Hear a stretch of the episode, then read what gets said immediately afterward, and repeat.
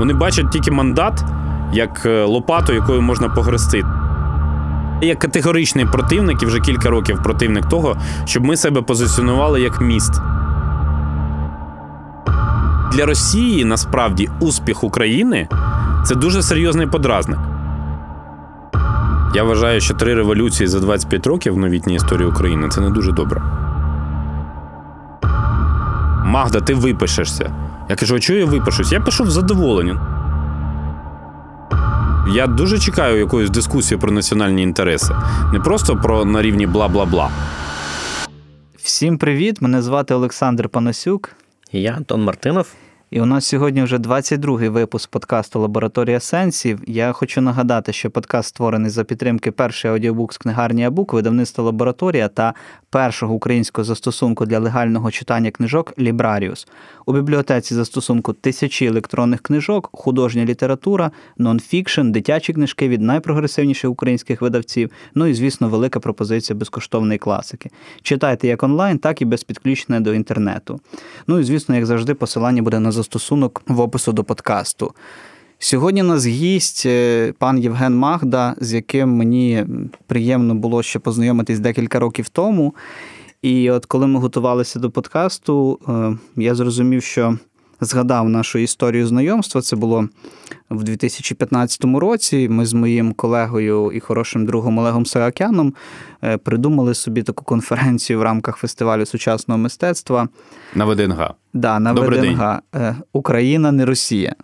І запросили вас тоді експертом по темі власне політики. І, власне, хотів би, щоб ми сьогодні з вами торкнулися всього цього політичного процесу, політичного дискурсу, тому що мені видається, що ви один з небагатьох в Україні, хто так широко і так масштабно підходить до того, що відбувається в українських реаліях. Дякую на доброму слові. Е, Я думаю, що вас е, багато хто слухачів зразу скаже, що я порохобот, хтось скаже ще якісь е, різні речі.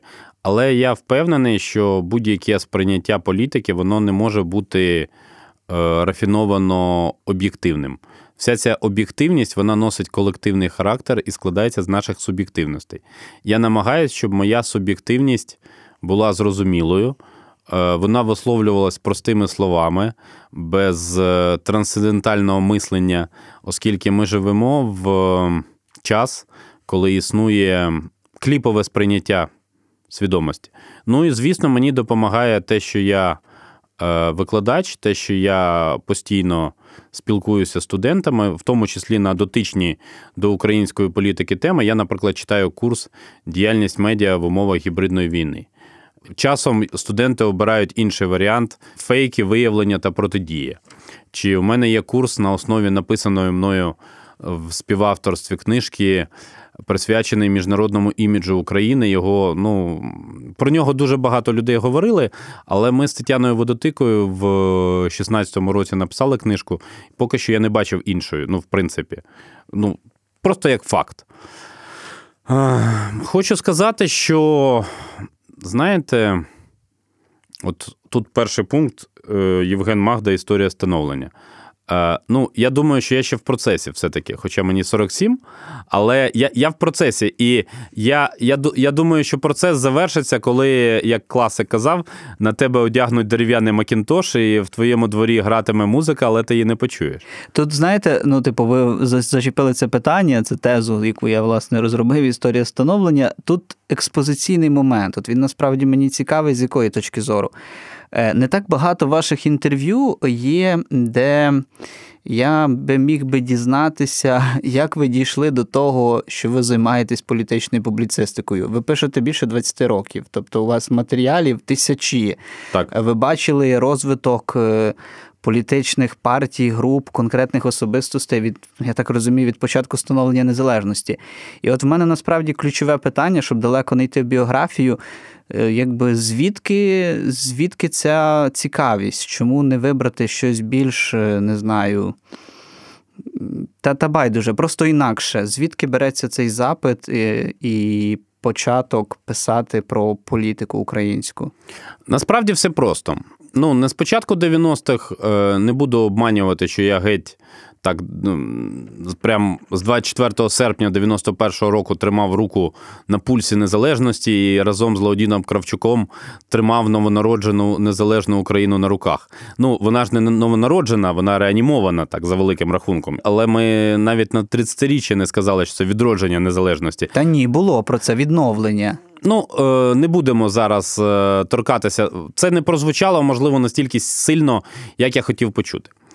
Я звичайний киянин, я народився і виріс на Воскресенці, закінчив е, абсолютно звичайну середню школу номер 1980 і досі спілкуюся зі своєю першою вчителькою Тамілою Іванівною Гончаренко і з директоркою школи Любов'ю Іванівною Шепотою. І, в принципі, я поступив в 91-му році на історичний факультет університету імені Шевченка. Це була історична подія в якому сенсі?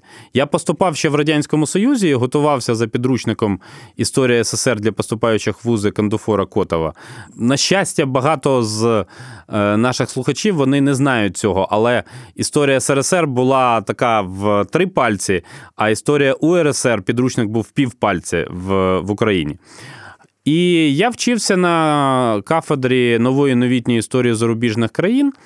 А на четвертому курсі пішов працювати до школи. У мене немає комерційної жилки, я не вмію е, купити дешевше, продати дорожче. Я пішов вчити дітей е, з абсолютно простої причини. Був дефіцит вчителів, а моя стипендія, навіть як відмінника і староста групи, була щось 2 долари. Я вже не пам'ятаю, скільки це в купонокарбованцях.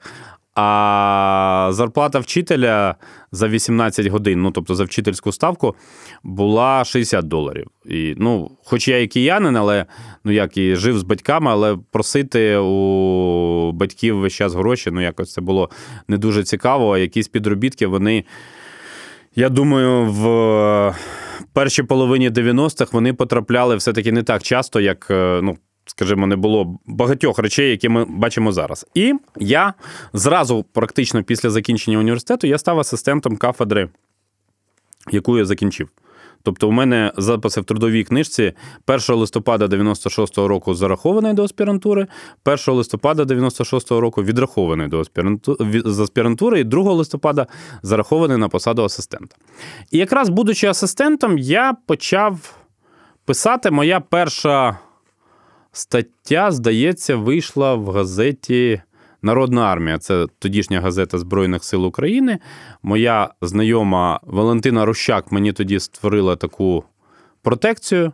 Ціла шпальта. І я точно пам'ятаю, що це було про російську політику. Я, мабуть, зараз не знайду цю статтю. А потім, ну, річ у тому, що я, ще будучи дитиною, я активно читав радянську пресу, тобто Правда і звістя. Ну, вибачте, в мене не було тоді можливості читати Нью-Йорк Таймс е, і Вашингтон Пост. Даруйте.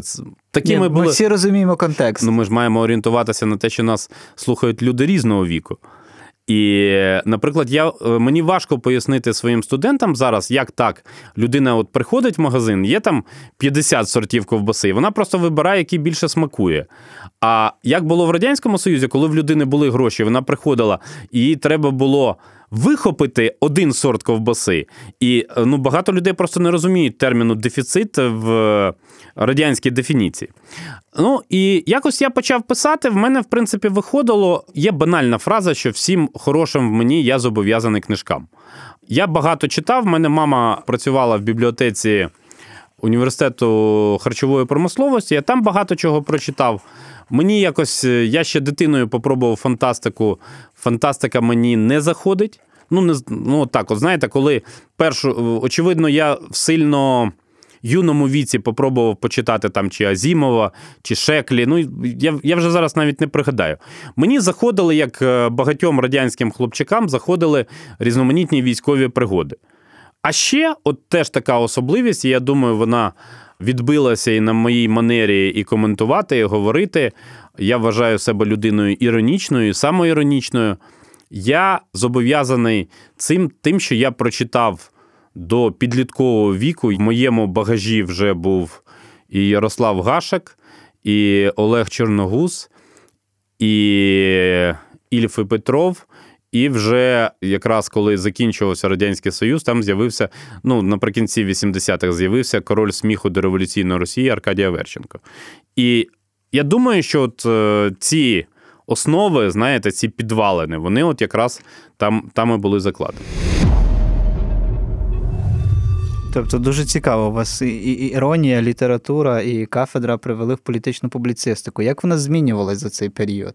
Як ви почали писати ну, в газети і почали от паралельно з тим розуміти, як ви міняєтесь, і разом з тим бачити, як міняється український процес політичний? Тому що мені здається, що в 90-х політика і сьогоднішня політика це було кардинально інше. Звичайно, вона була іншою. Я поєднував роботу на кафедрі і роботу в робітничій газеті. Це така газета, яка була паралельним друкованим органом Кабінету міністрів. Тобто в ній була вкладка, така урядовий вісник. І вони там з Валерієм Постовойтенком, тогочасним прем'єром, активно співпрацювали. В принципі, я дуже вдячний своїм вчителям в журналістиці. Це Оксана Гуцул Михайленко, яка мною опікувалась в робітничій газеті. А з 99-го року я почав писати для московського комсомольця в Україні. Це такий тижневик. Він зараз називається Медіакур'єр. Е, люди, які стояли біля його створення наприкінці 90-х. В Україні вони вже пішли. Е, це Михайло Цюбко і Володимир Гоцуленко. Гоцуленко талановитий достатньо поет, і він е, зі мною багато возився. Тобто возився з моїми текстами. Я вважаю, що він навчив мене те, що треба текст перечитувати, те, що треба ну, якось навчитися дивитися на текст збоку. А далі, е, мабуть, ну, я писав достатньо багато. Мені тоді ще до до ери соцмереж мені казали, там, Магда, ти випишешся.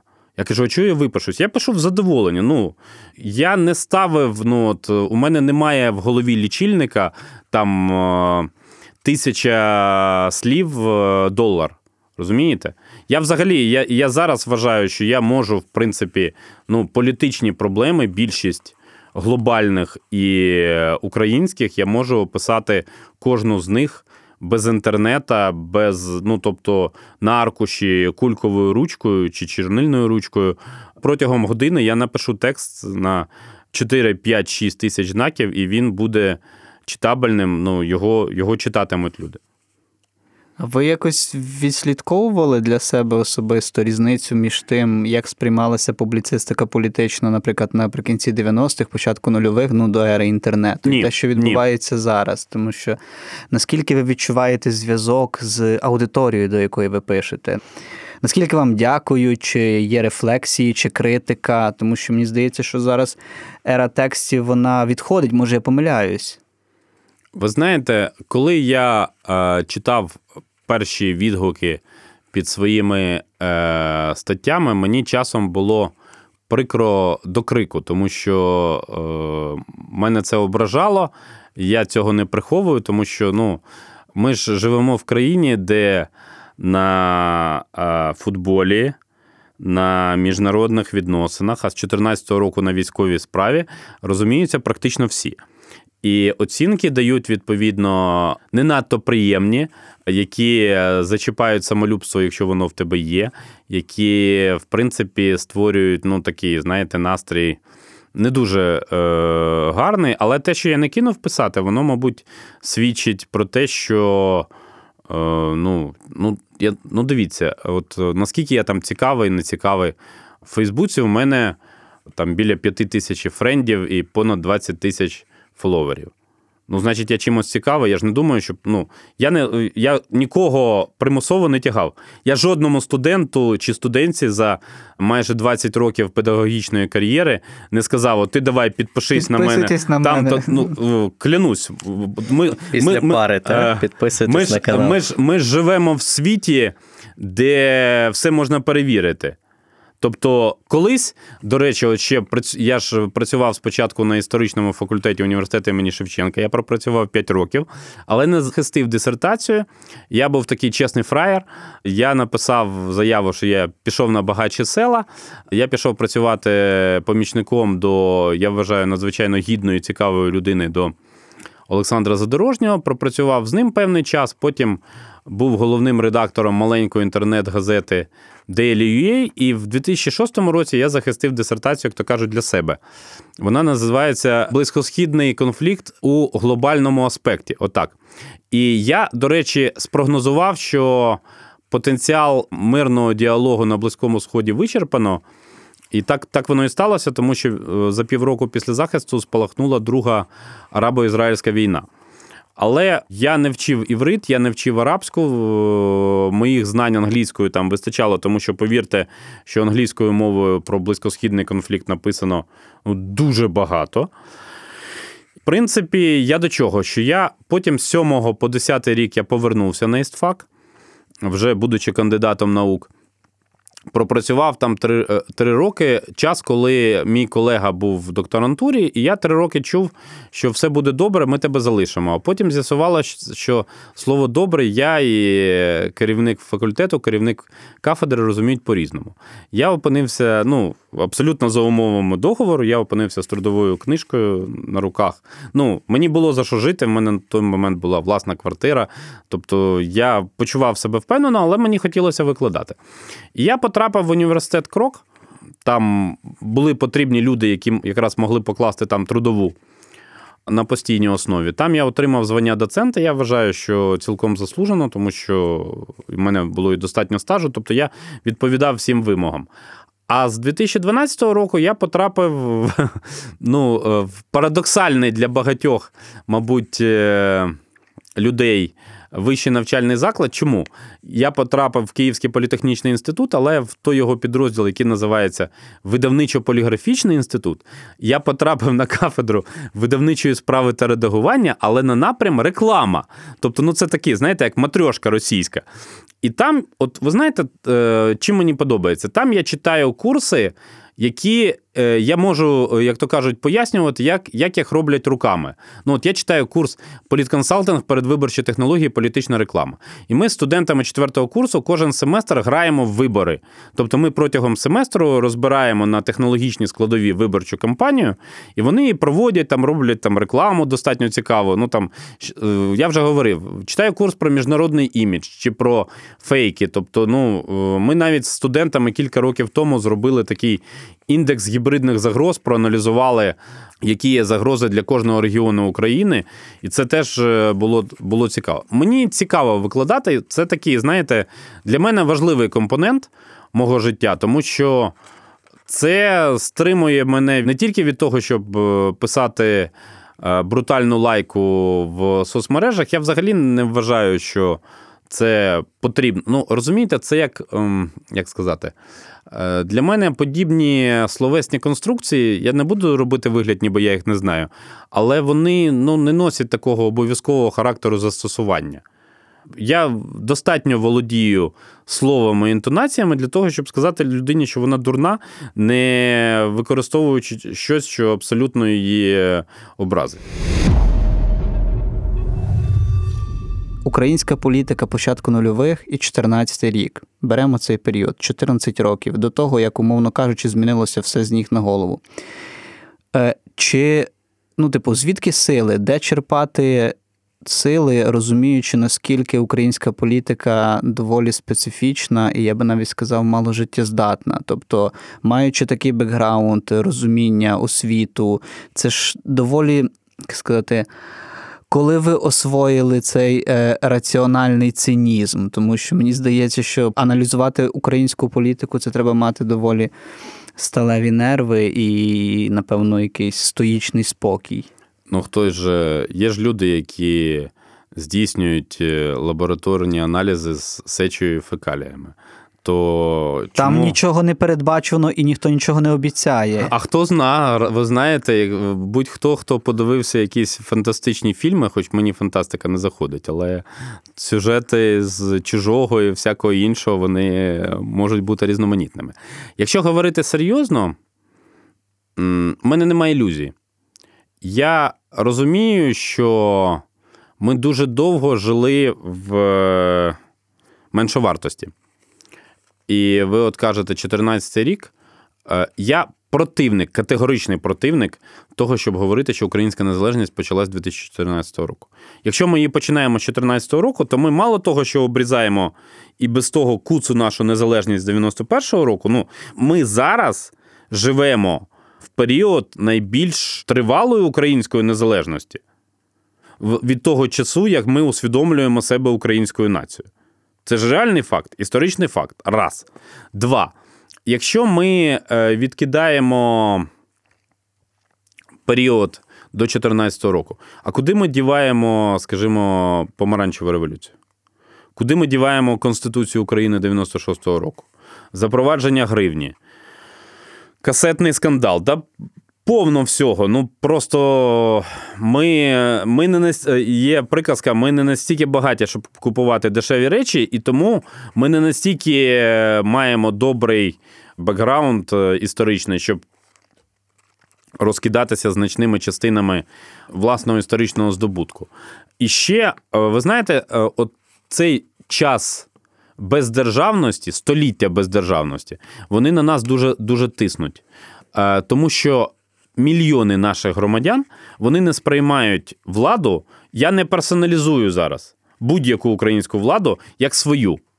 Вони звикли на е, підсвідомому рівні, що ця влада чужа. Вона може тільки натиснути, забрати, вона може якось е, піддати репресіям, і тому не треба вести якийсь адекватний з нею діалог, треба від неї ховатися. А ті, хто такі йдуть до вла... у владу, вони часто вважають, що їм потрібно поцарювати, і потім все буде добре. От мене, мене, чесно кажучи, лякає момент, який я спостерігаю в спілкуванні з нинішніми багатьма дуже парламентаріями, е, міністрами, ецетера, що коли питаєш, а що після твоїх повноважень?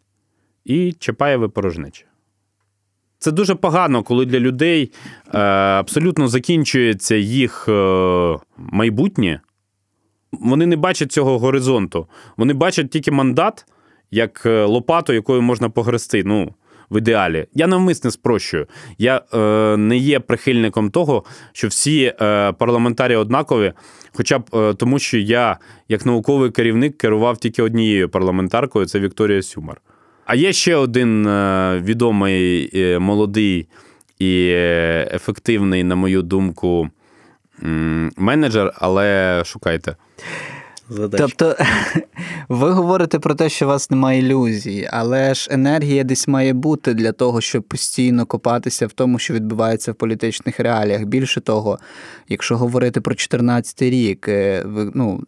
Я з вами згідний частково, що не потрібно відкидати те, що було до 2014 року, але давайте будемо відвертими. Саме з 2014 року почалась безпер... Ну, якби така радикальна боротьба і відстоювання того, що дивіться, ми тут є, і нам би пора би з цим щось робити на принципах, які ми до кінця ще не усвідомлюємо. Ми про це багато говорили з іншими гостями, насправді, нашого подкасту Лабораторія сенсів. І ось 14 рік. Як ви оцінюєте те, що відбулося від 14 по сьогодні? Чи можемо ми говорити, що це все було виправдано, не виправдано? Чи ми взагалі в таких категоріях не варто це все оцінювати? Ну, по-перше, е, не можна оцінювати революцію гідності без помаранчевої революції. Раз. Якщо помаранчева революція для Росії стала е, величезною подразником, так, величезним подразником, величезною несподіванкою, і вони е, швидко наклацали тут різноманітних проросійських організацій, вони швидко створили Януковича такого цікавого, до речі, і роль Пола Манафорта, мені здається, багато хто недооцінює, тому що він, за моїми спостереженнями, з Януковичем відпрацював модель, яка потім використовувалась Трампом в 2016 році. Тобто брати своїх тільки виборців, от тих, тих, хто мої, не підлаштовуватись під інших і е, використовувати цю електоральну модель. У мене от відчуття під час Революції Гідності. Що завжди була третя сила. Я тепер розумію, що цією третьою силою була Росія вона е, дивилася, ну вона, знаєте, була таким карабасом-барабасом української політики, який перебував е, за лаштунками. І якщо от ми подивимось на ну, такий таймлайн цієї революції, то ми побачимо, що все спокійно, спокійно, спокійно, потім спалах скачок, потім знову спокійно, спокійно, спалах скачок, як кардіограма у людини, у якої проблеми з серцем. І я вважаю, що розстріл на інститутський це був значною мірою технічно виконаний, в тому числі росіянами. Ну, те, що вони чи самі давали наказ, чи Януковича підштовхували до віддання наказу, в мене практично немає сумнівів. І вони вже знали, що вони будуть робити в Криму. Тут теж в мене. Тобто, коли ви чуєте, що росіяни кажуть, що ми е, відреагували на якісь там міфічні поїзди до Криму, поїзди дружби, так звані, то це ну це ж насправді абсолютно брутальна і відверта брехня. Але повертаючись до того, що ми зробили, який поступ за ці вісім років, чи є відчуття того, що ми йдемо в правильному напрямку, і тут якби зафіксована наступна теза, все ж таки Революція Гідності паралельно з тим мала іншу назву, власне, Євромайдан. І про те, що ми маємо європейську мрію і інтеграція в західний простір це наша. Ключова взагалі мета як країни, як держави, як суспільства, яке хоче, по-перше, змінюватись, ну не впевнений, що хоче, але це життєво необхідне, тому що на сході нас ніхто не чекає, або якщо чекає, то трошки в іншому статусі. Я вважаю, що ми е, прогавили момент дуже серйозний. Перші роки незалежності на початку 90-х для того, щоб формувати центральну європейську ідентичність. У нас були шанси і були перетворення захід, по західний бік нашого кордону. Але наша е, правляча еліта, ну для мене слово еліта все-таки воно завжди ветеринарне, якесь з ветеринарним компонентом. Тому скажем, скажемо, істеблішмент, так вони все-таки були глибоко радянські люди, і вони на Росію дивилися так. Е, Дуже уважно, знаєте, як як під час сповіді. Я тільки раз в житті був на сповіді, я не соромлюсь перед е, вінчанням, коли я брав другий шлюб. І ну, може, тому в мене таке гостре враження. Але я вважаю, що от це помилка. В принципі, ну, не хочеться говорити пафосно, тому що пафос він відштовхує, коли ну, пафос можна пробачити людині, яка реальний ветеран війни. Але ці люди, ви знаєте, вони, як правило, говорять без пафосу. А а от коли е, пафосно говорить викладач чи політичний експерт, ну багато людей на, будуть на тебе дивитися і, і скажуть: ну, і що би що. А Мені не цікаво, що було що би що. Я хотів би, щоб мене слухали в якому сенсі. Я намагаюся, от ви питали, е, як я про ці речі, чи про. Я намагаюся, от як е, в, в фільмі про Штірліца, створювати інформацію до роздумів щоб люди якось замислились. Якщо ну але ж немає е, в соцмережах позначки замислився. Ну в таку такому сенсі ж до речі, був би хороший стікер. Так, ну ні, не не стікер, а от сам саме от реакція. Да? Не просто там обхоплюють сердечко, що там навіки разом, а, а саме замислився, там зачепило. Але ж ну ми ж розуміємо, що там же е, ну, політичні експерти, є письменники, є графомани, є хто завгодно. І вся ця е, низка реакцій, лінійка реакцій, вона має бути якось уніфікованою.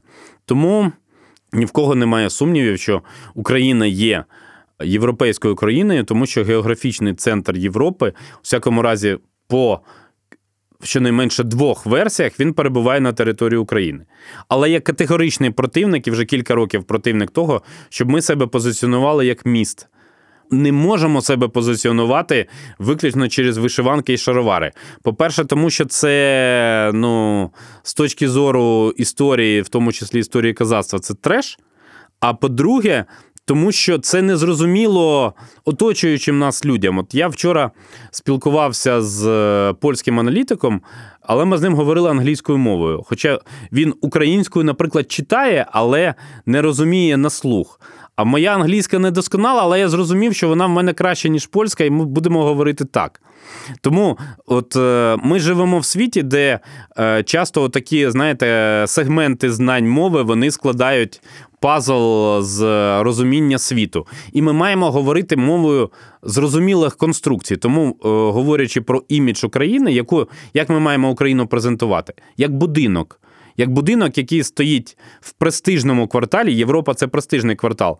Але будинок ну, десь місцями занедбаний, десь шибки побиті до теорії побитих шибок, десь електропроводи звисають, десь якісь там бомжі е, в східному крилі гуляють. Це теж е, факт, якісь безхатьки.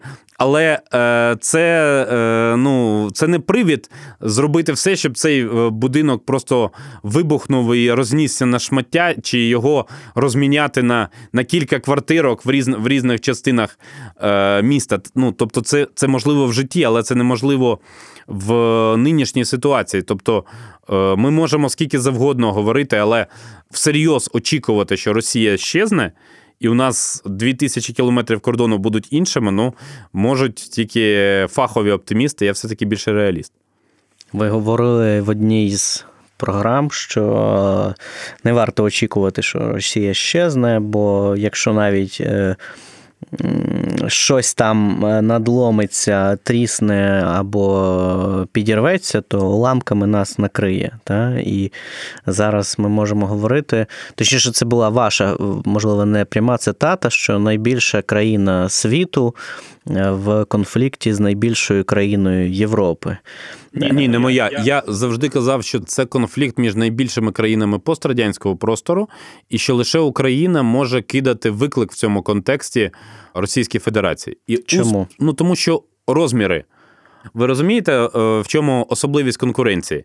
Наприклад, євроінтеграція чи євроатлантична інтеграція, вона для України корисна в компанії з Грузією з Молдовою. Тому що ми вчимось е, поважати наших партнерів незалежно від розмірів країни. Ну, це так працює в НАТО і в Європейському Союзі.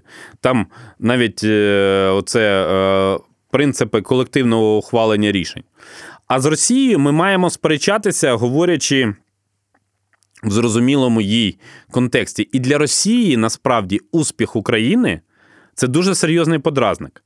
Тому що так чи інакше, через ті зв'язки, які збереглись, хоча з 2014 року вони суттєво змінилися і стали суттєво іншими, але все одно ну, є є над чим е, думати. Тобто, те, що ми не зламалися в 2014 році, це наш спільний успіх, всіх нас успіх. І я не знаю, чому у нас про це зараз не говорять на кожному куті успіх е, Кореї чи Китаю, чи навіть Польщі Росії ніяк не заважає.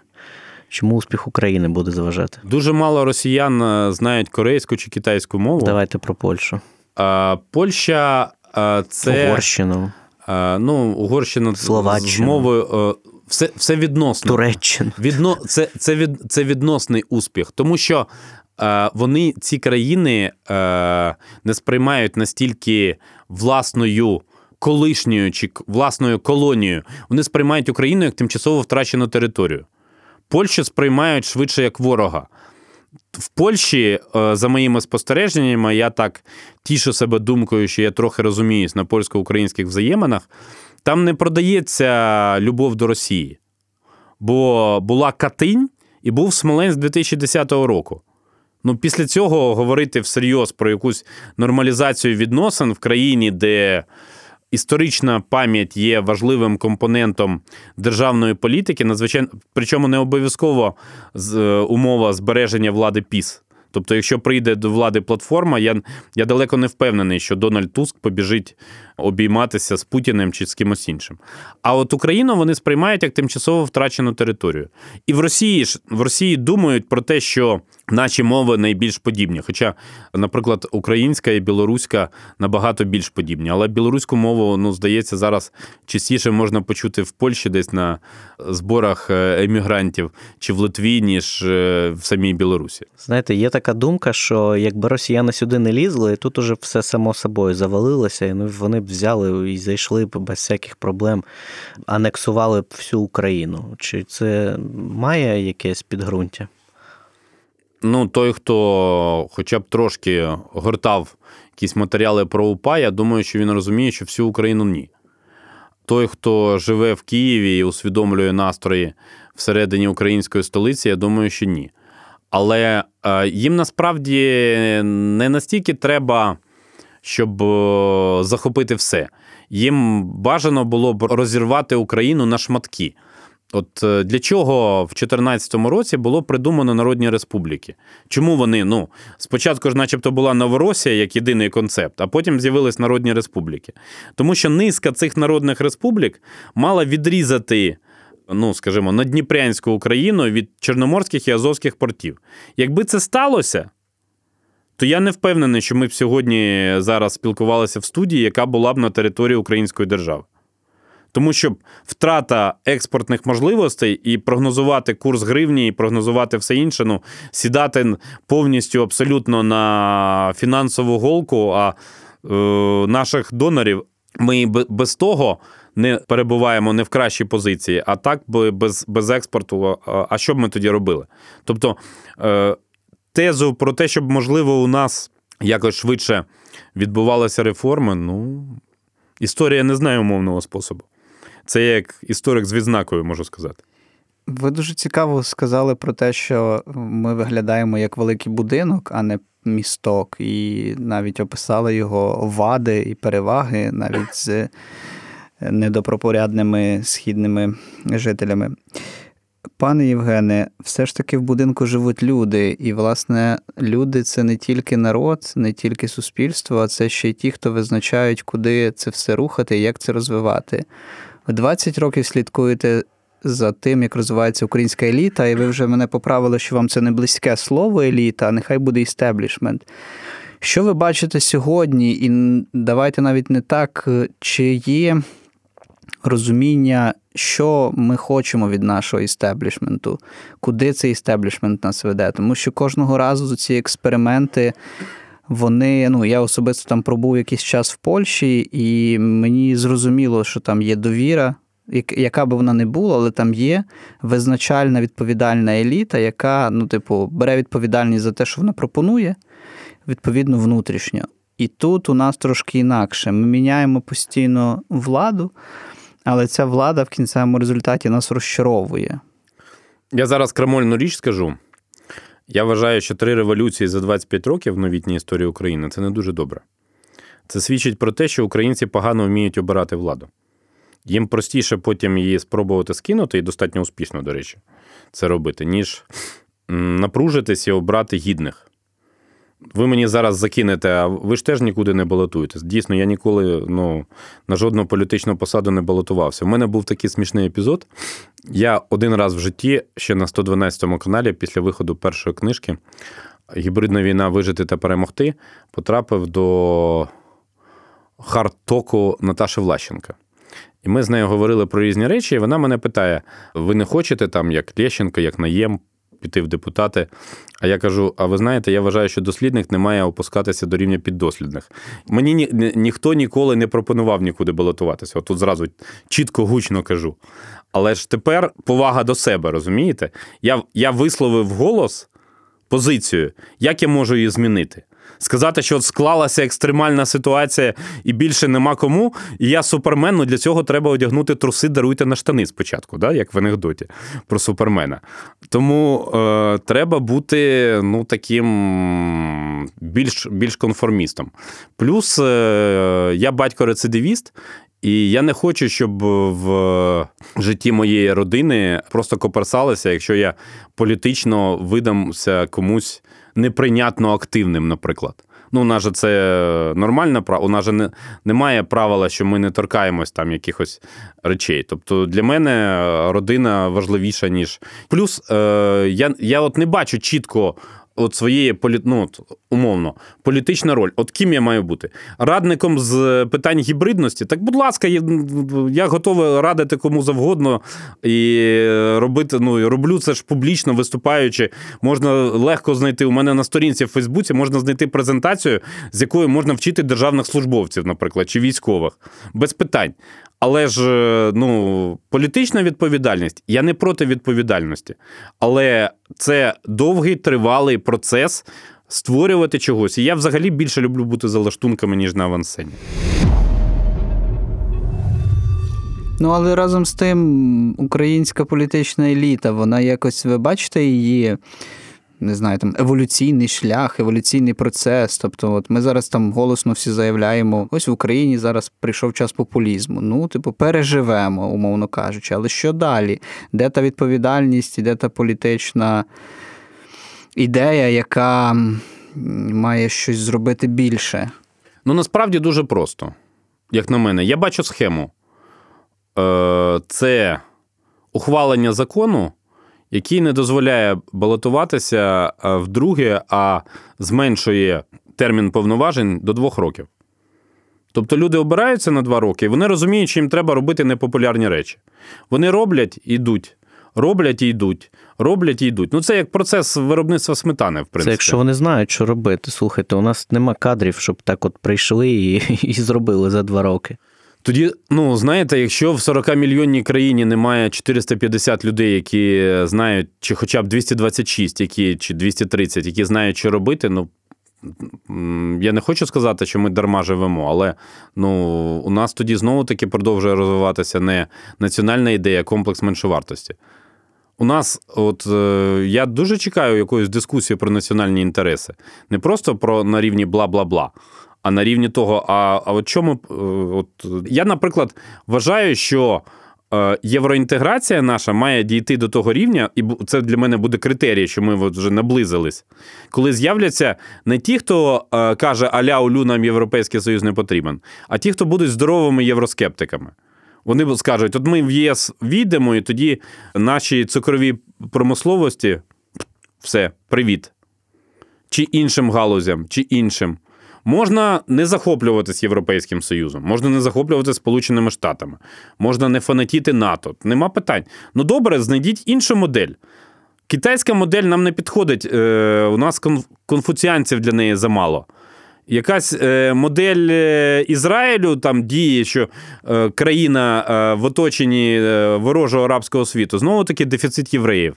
У нас і хорватів дефіцит для того, щоб повторити операцію буря на території Донбасу.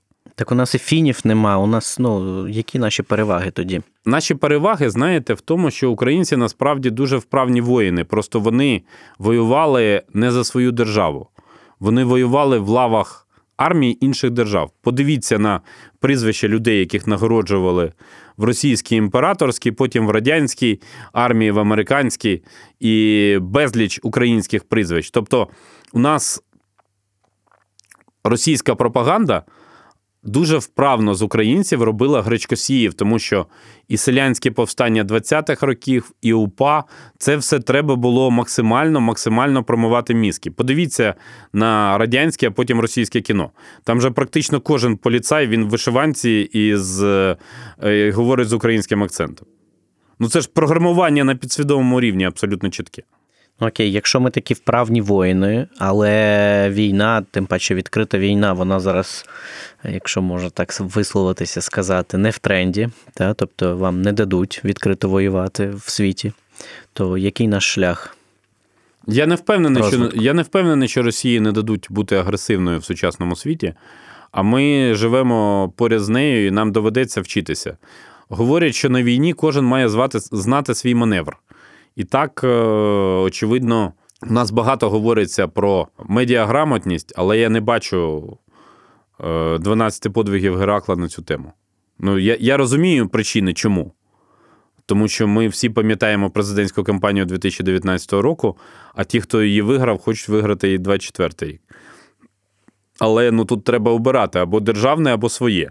Я розумію, що своє завжди ближче до тіла, але ж людей же ніхто не затягує на державні посади, вони ж свідомо туди йдуть. Я не те, щоб ідеаліст.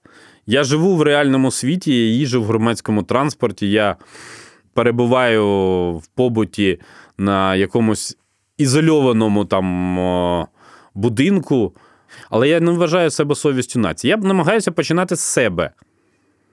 От виходить у мене викладати, я викладаю. Виходить писати книжки, пишу. Ну, вже там 5 років е, пауза тривала. От зараз домовились е, писати одну книжку. Сподіваюся, що придумаю. Ну, ідеї в голові вистачає, ну, завжди бракує часу.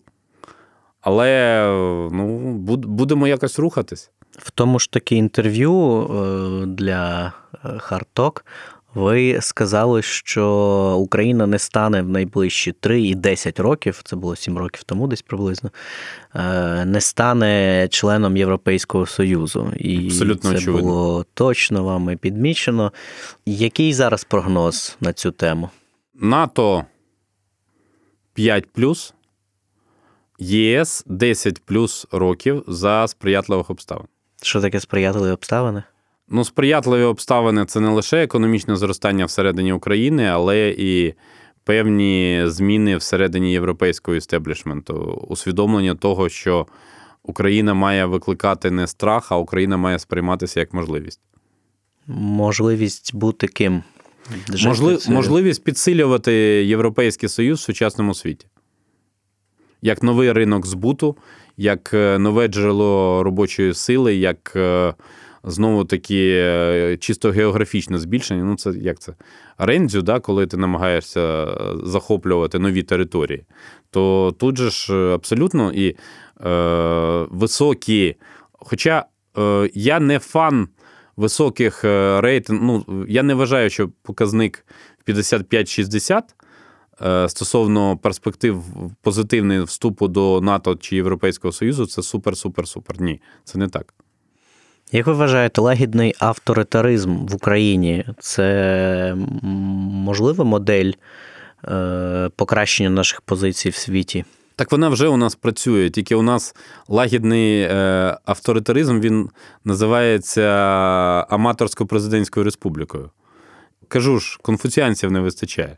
Замало людей, які готові на це все дивитися так іронічно і казати: ну, ну, давайте там щось.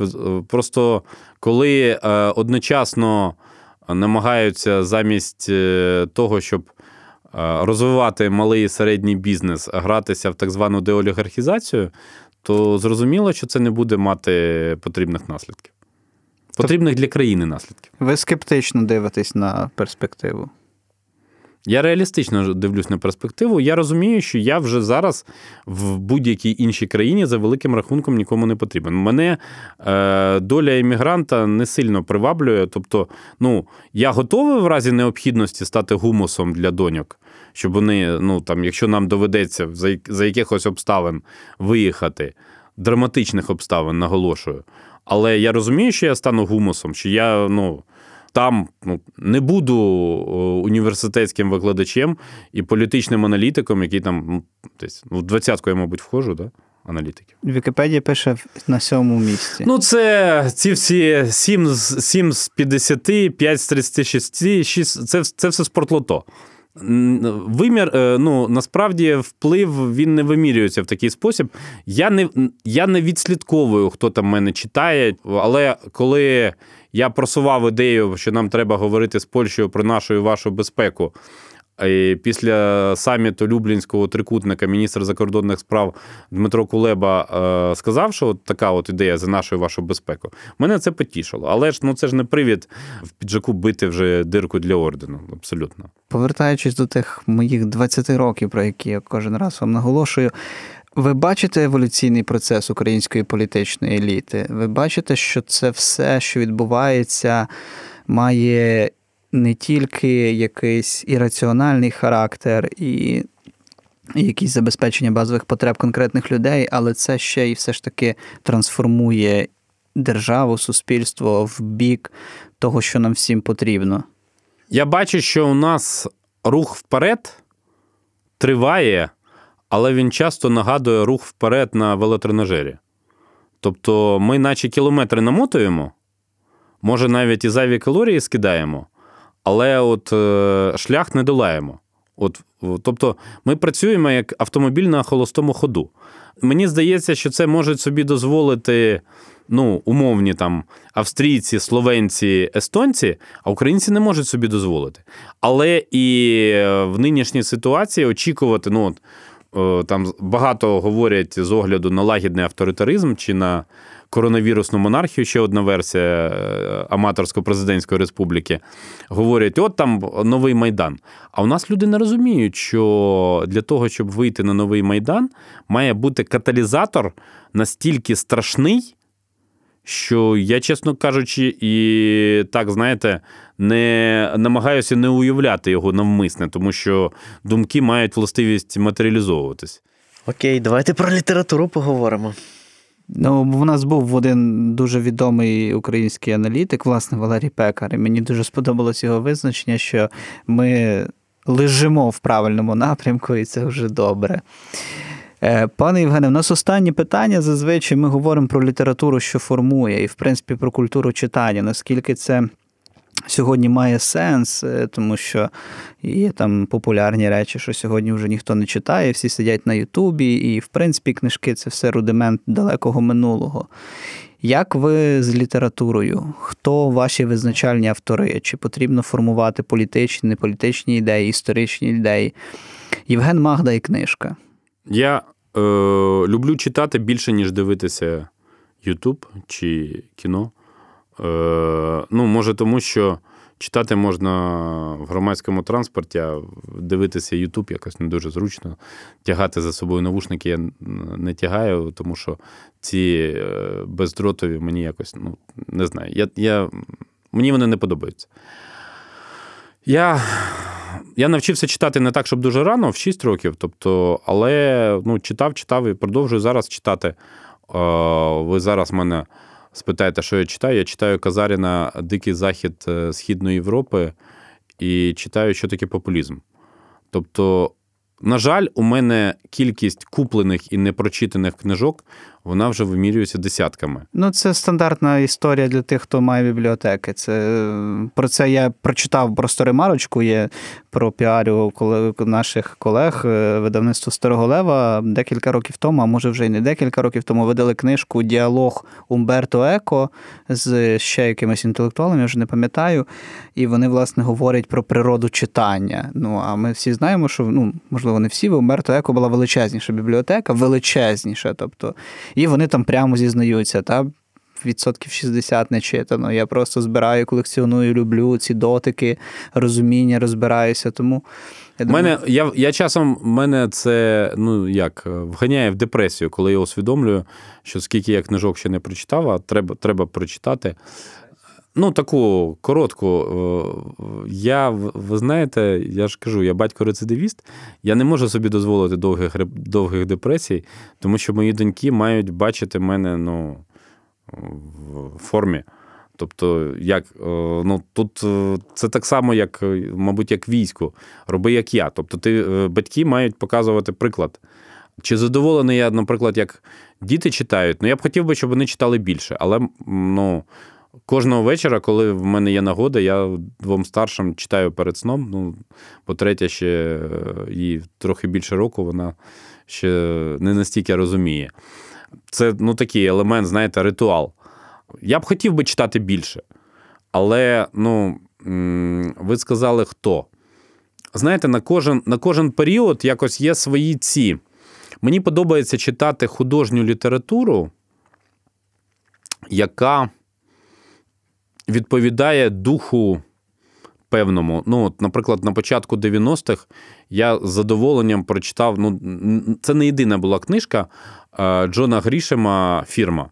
Ну, Тоді був в Росії видання, це міровий бестселлер, да? Е, видавництво новості його видавало. І мені так цікаво читалося. Ну, А я е, ну, там, як юристи там закривають години, як як ну, взагалі, це, так би мовити, цей бекграунд е, юридичної фірми.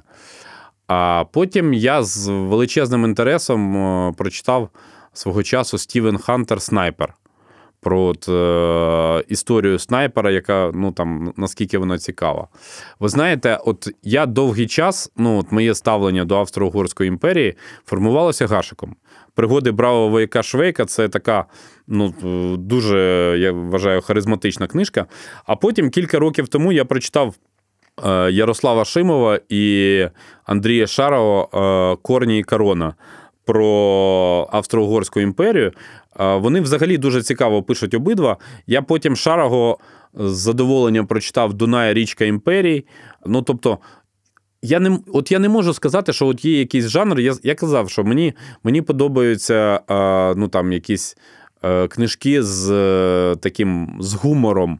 Але він він, він знову таки буває різним. От е, багато хто там зараз обговорює цього. Netflix випустив е, Мюнхен, так? А я прочитав цю книжку Роберта Харріса, і вона, вона, от вона мені лягла. Але конклав Харріса мені ліг ще більше. Я з таким інтересом читав, ну просто аж е, мене ще на початку мину... січня минулого року теж книжка, яка мені згадалась, цей човен видав про погром у Львові 18-го року.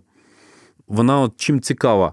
Я дивлюсь на поведінку тодішніх польських легіонерів і думаю, як вона по них вдарила по Польщі вже в кінці 30-х, в 40-х роках, вже в виконанні нацистів.